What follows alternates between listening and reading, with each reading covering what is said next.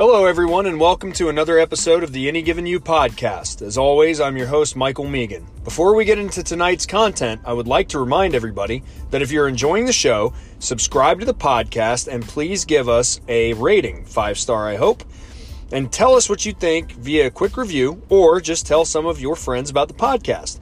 We are available on all major podcast platforms. You can also follow us on Instagram and our Facebook page and group at any given you is the Instagram handle. Follow the link tree to get a, well connected to everything.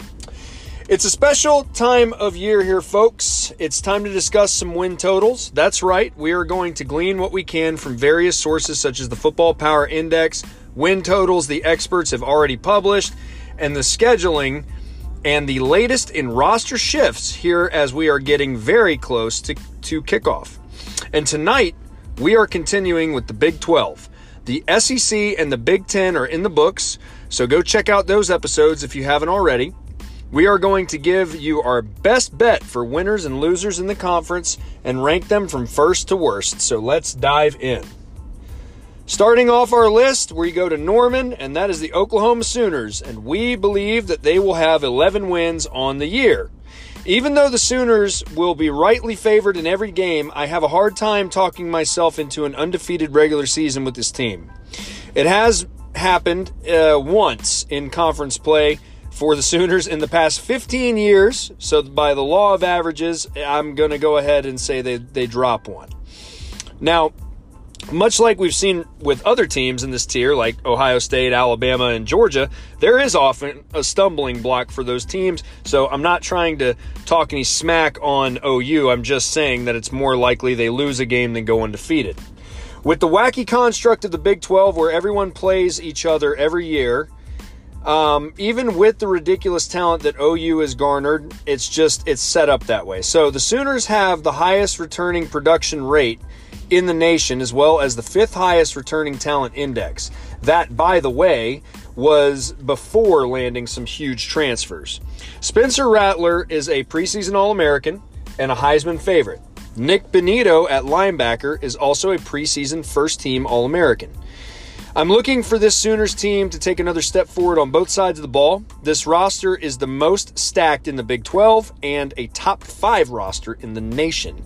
If everything goes swimmingly for the Sooners, they shouldn't even be in a tight fight all year. I'm going to assume that at least one time it doesn't go swimmingly for them. But I do want to highlight a couple of contests that could present a challenge to the Sooners. So, I'm going to go ahead first off and say it's not going to be Kansas State again. I'm sorry, Wildcats. You've had your day in the sun. I doubt that they get the hat trick here going 3 and 0 against Oklahoma the last three years. But I do have my eyes on Texas on October the 9th. I think it'll be an interesting contest pitting Sark versus Alex Grinch's improved but still not elite defense. Again on October 16th versus TCU will also be a tougher contest than expected. TCU boasts the conference finest rushing attack behind an offensive line that returns four of five. The Horned Frogs also rank top five in every defensive category in the conference. Uh, the last two contests of the season will be brutal with Iowa State um, on November the 20th, followed by their annual matchup with Oklahoma State in Bedlam on November the 27th. It is likely that OU will play one of the four teams that I just mentioned again for the Big 12 title. Um, I'm not going to get into postseason play, but 11 wins is what we have for the Sooners. Next, we're going to Ames, Iowa. Iowa State Cyclones. I'm projecting 10 wins for this team. Now, this is projected to be Matt Campbell's best team yet. Practically everyone returns, and their sights are set on a Big 12 title. This team is good enough to do it, by the way, and will be favored in most of its games. They will have to defeat a very game Iowa Hawkeyes team in non conference play to get to their 10 wins that I'm projecting. That is a task that is much easier said than done, as Iowa has owned that rivalry. But Iowa State gets them at home, and they are currently favored 3 to 1 against them. Breece Hall at running back, Charlie Kolar at tight end, and Colin Newell at offensive tackle are all preseason All American selections. They join Brock Purdy along with a wide receiver corps that is the biggest in FBS, averaging uh, nearly six foot three in height and 196 pounds per man. Defensively, the Cyclones return practically the entire unit. Impact linebacker Mike Rose, standout defensive back Isheem Young, and monster pass rusher Will McDonald give the Cyclones playmakers at every level of the defense. I see nine contests on their schedule that should be wins. There are two toss ups, one projected loss, and one possible upset, or as I like to call it, a Karen event, right? The local Karen coming out, calling that noise complaint, party's over.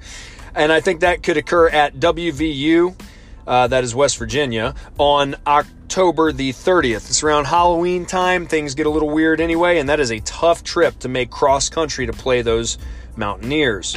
Oklahoma State on October 23rd and Texas on November the 6th are both make or break games for the Cyclone season. At Oklahoma is going to be incredibly tough to overcome. So we are predicting 10 wins. Next, we go to Texas. Texas, we're going to say eight wins. Texas will have an incredible offense in 2021. You heard it here first. But it's not because of Sark, although his presence doesn't hurt. It's because of what returns. Running back Bijan Robinson may eclipse the likes of Breece Hall, Eric Gray, Leddie Brown, and Deuce Vaughn in the conference as the rushing king, and maybe Texas's next great back. Quarterback Casey Thompson could be the real deal after lighting up the Alamo Bowl against Colorado in relief of Sam Ehlinger. The Horns were second in every major offensive category in the Big 12 last year. The Longhorns boast the Big 12's second highest talent index for returning players, but it is not a close second to Oklahoma. And defensively, the dumpster fire has continued, with many Texas defenders opting to bounce from the program on top of losing Caden Sterns and Joseph Ossai to the NFL. Look for Texas games to resemble something more familiar to Big 12 shootouts that we're used to. I'd bet overs every week with these dudes because this team is not complete. I see six wins as the floor. I see nine wins as the ceiling. So we'll take eight. Texas has the talent to accrue eight wins in this conference off of the talent they have alone. If Sarkisian can provide some direction, purpose, and motivation, we could see this team rattle some cages. Texas is heavily favored in their first four contests, although I'd say they need to be ready for that primetime trip to Fayetteville to take on the Hogs on September 11th. At TCU on October 2nd is a trap game just ahead of the Red River rivalry on October the 9th. At Iowa State on November 6th is likely a loss, and they will have the pleasure of traveling to Morgantown to take on those pesky Mountaineers on November the 20th. Texas Tech, Baylor, Kansas State, Kansas, Rice, Oklahoma State, um, Louisiana, and likely Arkansas are all wins. I see only two losses I'd put money on in Oklahoma and Iowa State, but this team, although talented, is not complete enough for double digit wins. Next, we take a trip to Dallas Fort Worth to talk some TCU. The Horned Frogs get eight wins this year. Gary Patterson returns what should be an exciting and experienced squad that picked up momentum to close out the 2020 season. Uh, Max Duggan is the real deal. He's a well, I'm I'm going to say he's a real dual threat at least, uh, with over 500 yards rushing and 10 touchdowns on the ground. In fact, TCU's whole rushing attack was solid and led the Big 12. Passing, eh, not so much. The main issue was pass protection. TCU's O line was young last year, and four of them returned. Now, TCU also returns their entire receiving corps, minus talented tight ends Pro Wells and Artayvious Lynn. Dee Winters, Ochaun Mathis, and Tre'Vius Hodges Tomlinson give the Horned Frogs a three headed monster on defense. Now, TCU recorded 27 sacks last year with a very young defensive front. TCU was top five in every defensive category in the conference, and I could see this team being four and one, possibly five and zero. uh, heading into their first contest where they're not going to be, well, they'll definitely not be favored. And that would be at Oklahoma on the uh, October the 16th. That's likely a loss. Also, I will point out that Texas on October 2nd is probably a loss, but perhaps not if TCU can play mistake free. West Virginia on October the 23rd is going to be a hard fight. At Iowa State is probably a loss, especially with this team's uh, ability to hamper the run. When I say this team, I'm talking about Iowa State. If you take away the run from TCU, I don't like their chances. That's actually what I'm looking for as the biggest predictor of TCU's matchups, with TCU being so run heavy. The next place we're going to go is we're going to Stillwater, Oklahoma to talk some pokes. Oklahoma State, we've got them down for eight wins. Now, Mike Gundy has won a lot of games at Oklahoma State, 137 to be precise. The Pokes haven't had a losing season since 2005. Oklahoma State has managed eight plus wins 11 times in the past 16 years. Now, I think they'll hit that mark for the dozenth time under Mike Gundy in 2021. Last year was a huge disappointment to Oklahoma State fans and journalists alike. Many of these publications had these guys as playoff contenders. I never did. I don't know how you come to that conclusion after an 8 and 5 season in 2019. It's rare for a team to make that kind of jump. So I never bought that snake oil. But Oklahoma State is and has been at least a 7 to 8 win program since 2018. Now, Oklahoma State is in the deficit for returning talent index, sitting fifth in the conference and a quantum leap behind the likes of Oklahoma and even Texas. Oklahoma State plays two tough group of five teams for non conference play in Boise State, uh, taking a trip to Boise State, and taking on Tulsa again. On October the 16th through November 13th, that stretch right there for them is going to be brutal. At Texas, at Iowa State, they get a little reprieve with Kansas. Then they have to take the trip to Morgantown before taking on TCU in that order. And on November the 27th, they have to play Oklahoma to close out their season, which will likely be a loss. Now, Oklahoma State has lost their best offensive lineman in Teven Jenkins on an O line that struggled mightily to pass protect. TCU, Oklahoma, and Iowa State all have robust pass rush production, and I see Oklahoma State dropping all three of those. The next team we're going to talk about is those boys all the way out in Morgantown, the West Virginia Mountaineers. Now, I really do think that this is a program that is trending in the right direction. Um, I'm going to say that they get seven wins this year. Now, third, they are third in the conference for returning talent. Okay. WVU looks to take a step forward in 2021. They had the conference's stingiest defense at just 20 and a half points per game and under 300 yards per contest. Dante Stills returns as one of the nation's finest defensive linemen and will anchor the defense up front. Talented pass rusher Akeem Mesidor returns as well after a five sack campaign in 2020. Sean Mahone and Alonzo Addae will anchor a good secondary. Uh, that was clutch in getting takeaways last year, and I expect them to do the same this year. Offensively, uh, Jarret Doege and Leddie Brown are back. A talented wide receiver room returns, but they are young and struggled at times to get separation last year. The offensive line was also inconsistent and failed to get push in the run game at times, leading to a 40% rate on third down which in turn led to this team's offensive drives stalling.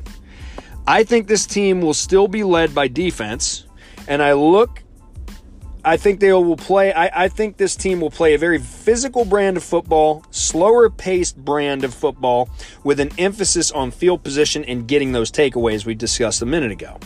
This will be enough to get seven wins, but not enough to overcome elite teams or at least the upper echelon teams in the Big 12. At least not week in and week out. Now, I do think that this team can throw the punch and knock out a big boy. All right. West Virginia is a team that will make you pay for your mistakes. Okay. They proved that last year. if you make enough of them, they will hand you a loss. Okay. West Virginia is my Karen for the Big 12. The spoiler of dreams. Karen, the spoiler of dreams. I think that they could end uh, some win streaks this year for some teams. I think they could really spoil someone's season late. I see six wins for this team. I expect them to go 500 at least in their non conference games versus Maryland and Virginia Tech. I'm looking for West Virginia to upset Texas, okay? The reason I say this is because Texas has been so mistake prone, okay? They make a ton of mental errors. This has been something that's been shown of them in the last couple of years, and I believe it's more than a one year, you know, fix for this.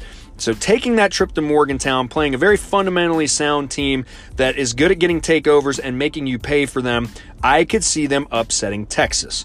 At Oklahoma is a loss. At TCU is probably a loss. Iowa State will be a hard fought loss in a very physical contest. And at Kansas State could be an upset with the traveling that they're going to have to do right ahead of the Texas game looming the next week. So if they overlook Kansas State, you know, looking ahead to the Longhorns, we could see an upset there too. Which takes us to our next team, Kansas State. Six wins for these boys. Now, let me first say, I'm going out on a limb here. Okay. According to ESPN, these dudes have a 25.8% chance of winning six games this year. I see five potential wins. I see one toss up at Texas Tech on October 23rd, and one more potential uh, upset hosting West Virginia, like I just discussed, on uh, November the 13th. Now, quarterback Skylar Thompson was their best statistical quarterback you know, before his injury saw him miss the rest of the 2020 season. And I think it made more sense for him to stay one more year, but you never know people's situations. Will Howard was thrust into the scene as a true freshman and showed splashes of what he could be, but he's young and played like it more often than not. Pint sized speedster Deuce Vaughn will be the centerpiece of this offense, able to perform as an all purpose back, much like Darren Sproles did for Bill Snyder. Youth in the wide receiver corps will probably rear its ugly head this year. But as these pass catchers and the young quarterback begin to gel, we could see a Kansas State squad trending upward by season's end. On defense, standout defensive back Jahron McPherson returns as K State's most productive defender, as does veteran defensive tackle Drew Wiley, who managed four and a half sacks last year. Splashed around these guys is a lot of youth, but hungry youth that took snaps last year. I see K State overcoming a Stanford team on September 4th that is dead last in the Pac 12 for returning talent. Texas Tech, Kansas, and Baylor, I see going in favor for the Cats. Uh, if they can beat a talented Nevada team, boom, there's the six. Six is the ceiling, by the way. The floor could be three for these guys, but we're going to be ever the optimist. Texas Tech, we got five wins for these guys. Now, Oregon transfer quarterback Tyler Shough has brought a lot of excitement to Lubbock. About as much excitement as you can get in Lubbock. I've driven through there, it's not very exciting. I'm pretty sure I worked with a dude that was a cult member from there once. Anyways, uh, Texas Tech hasn't had all that much to celebrate in recent years. In doing the research for why this team was so bad, I had to dig a little bit. Two stats jumped off the board at me 36% on third down, okay, yuck, and 26 minutes of time of possession. They never had the damn ball. And when they did, they gave it away. All right, minus nine turnover ratio. Now, Tyler Shough should help keep drives alive with his mobility, which will be a big improvement. But Shough had a tendency to give the ball away with errant throws and fumbles, especially against better competition. So I think this could be a potential push at quarterback. Although I will say he probably couldn't make it any worse. The defense has obviously gotten a ton of reps, averaging 33 plus minutes of playing time per game. Look for this Red Raiders unit to take a step forward, building on all that experience. If Texas Tech is able to sustain drives, this could be a high powered offense. They average 28 and a half points per game, even with a limited time on the field. This team is the Big 12's equivalent to Maryland, is what I is kind of how I'm, I'm thinking about them. I see wins versus Houston, Stephen F. Austin, FIU at Kansas, potentially Kansas State. I see a toss up at Baylor on November the 27th. The rest will be L's in my book. Which takes us to our next team, Dave Aranda's Baylor Bears with four wins. Now, Dave Aranda gets a do over, as should every coach for 2020. I didn't agree with firing coaches as a result of last year. Some programs sent it anyway. I'm looking at you, SEC. But here we are in 2021, and it's game on again. The car has driven by, and we're ready to get back in the street. Baylor loses veteran quarterback Charlie Brewer. His 6.1 yards per attempt last year showed how anemic Baylor's offense was. But he takes a lot of experience with him to Utah. This kid was very solid in 2019. Go back look, look at his numbers. Offensively, they were miserable last year. 32% on third down, 23 points per contest. But the defense was good at creating havoc, led by one of the best playmaking secondaries in the game. Baylor managed 24 pass defended and 12 interceptions, leading to a plus eight turnover margin. And they, they did take care of the ball, at least on offense. If they can continue to take care of the football like that, look for this team to take another step in the right direction. I think Brewer contributed to that, so a successor at quarterback will have to be chosen carefully. And if they don't improve that horrendous third down percentage, they will struggle again. I think with losing Brewer, this team will suffer for it a little bit. I see the offense continuing to scrape the bottom of the barrel and waste a pretty solid defense. for wins. This brings us to the dead last position here. We only have 10 teams in this conference, remember. Kansas Jayhawks. Probably didn't see that one coming. And we just got some really nasty news out of Lawrence about uh, Les Miles and a cover up and conspiracy and murder plots and everything else. I don't know. You know, I tell you what, that's why you have to evaluate coaches by a body of work, man. Because if you would have asked people back in 2007, 8, 9, who was one of the best coaches in the game, Les Miles would have been thrown right up there. Um, and now, now look at him, right? Look at that whole situation. Just the absolute dump, dumpster fire. Terrible, terrible, awful. I know I'm being critical here. I am a critic. I know I don't matter in the big scheme of things. Remember, folks, it is not the critic who counts. And I do respect the game and those who play it, although I am sure these are wonderful young men and student athletes. As a team, they suck, okay? And I'm not going to mix words about it. I didn't win a game in my college career either, so I know what a bad team smells like, and it smells like the Jayhawks. Okay, we are a far cry from that fluke season in 2007. that it is it there has not been really anything to celebrate in Lawrence for years and years and 2021 will be no different. The Big 12 may very well have the best and worst team in the nation in 2021. Talk about a bell curve. South Dakota to open the year will likely be their only win now, I've done the liberty of comparing rosters actually for this contest. I wanted to know what the difference was really between this FCS team and what is supposed to be this Power 5 team, and I say in name only, right?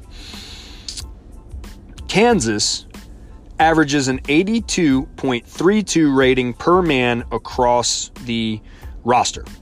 South Dakota averages 79 0.0 across their roster. This is actually it's pretty close. I understand that, you know, even full points, you know, there's there, there's a margin there, you know, that these these players are better, but that's pretty close, right? Let me give you some context here. We'll continue. Tennessee Tech has two players rated 82.85 on their roster, which is better than the average player at Kansas. Okay. Samford has five players that are rated 84 and higher. Okay. So now we're talking a, almost a full two points above what Kansas is averaging. Samford has five guys like that. Grambling has nine players rated 86 or better. All right. Kansas is squarely in the company of group of five teams and even upper tier FCS teams as far as talent is concerned. We can continue with this. Memphis has an 84 rating across their entire roster, and so does Vanderbilt. So Memphis and Vanderbilt have stronger rosters, okay, than does Kansas, a Power 5 team, quote unquote, from the Big 12. Like I said, they are a Power 5 school in name only. So, I think it is safe to say that even with the hire of Lance Leipold, who comes in with a tremendous, okay, resume, six-time Division Three national champion at Wisconsin Whitewater, built Buffalo into relevance over the last couple of years, competed at two for two MAC championship games, won one, actually took the school to their first bowl win ever. I think he is a very, very good coach. That all being said, Kansas will be lucky to snag a single solitary W. I think a major concern on this team will be keeping their roster healthy for 12 games with virtually no depth. It's a complete multi year rebuild at what a lot of people consider a basketball school anyway.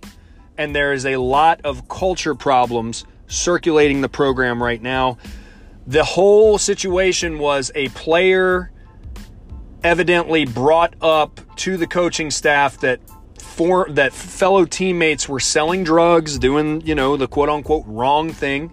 Now I think snitches get stitches, okay? And I don't I don't like him snitching on his teammates, but he felt like he did what he needed to do or what was right for the team culture. And instead of this being addressed properly, there was a payoff because there were death threats issued. This is a divided locker room.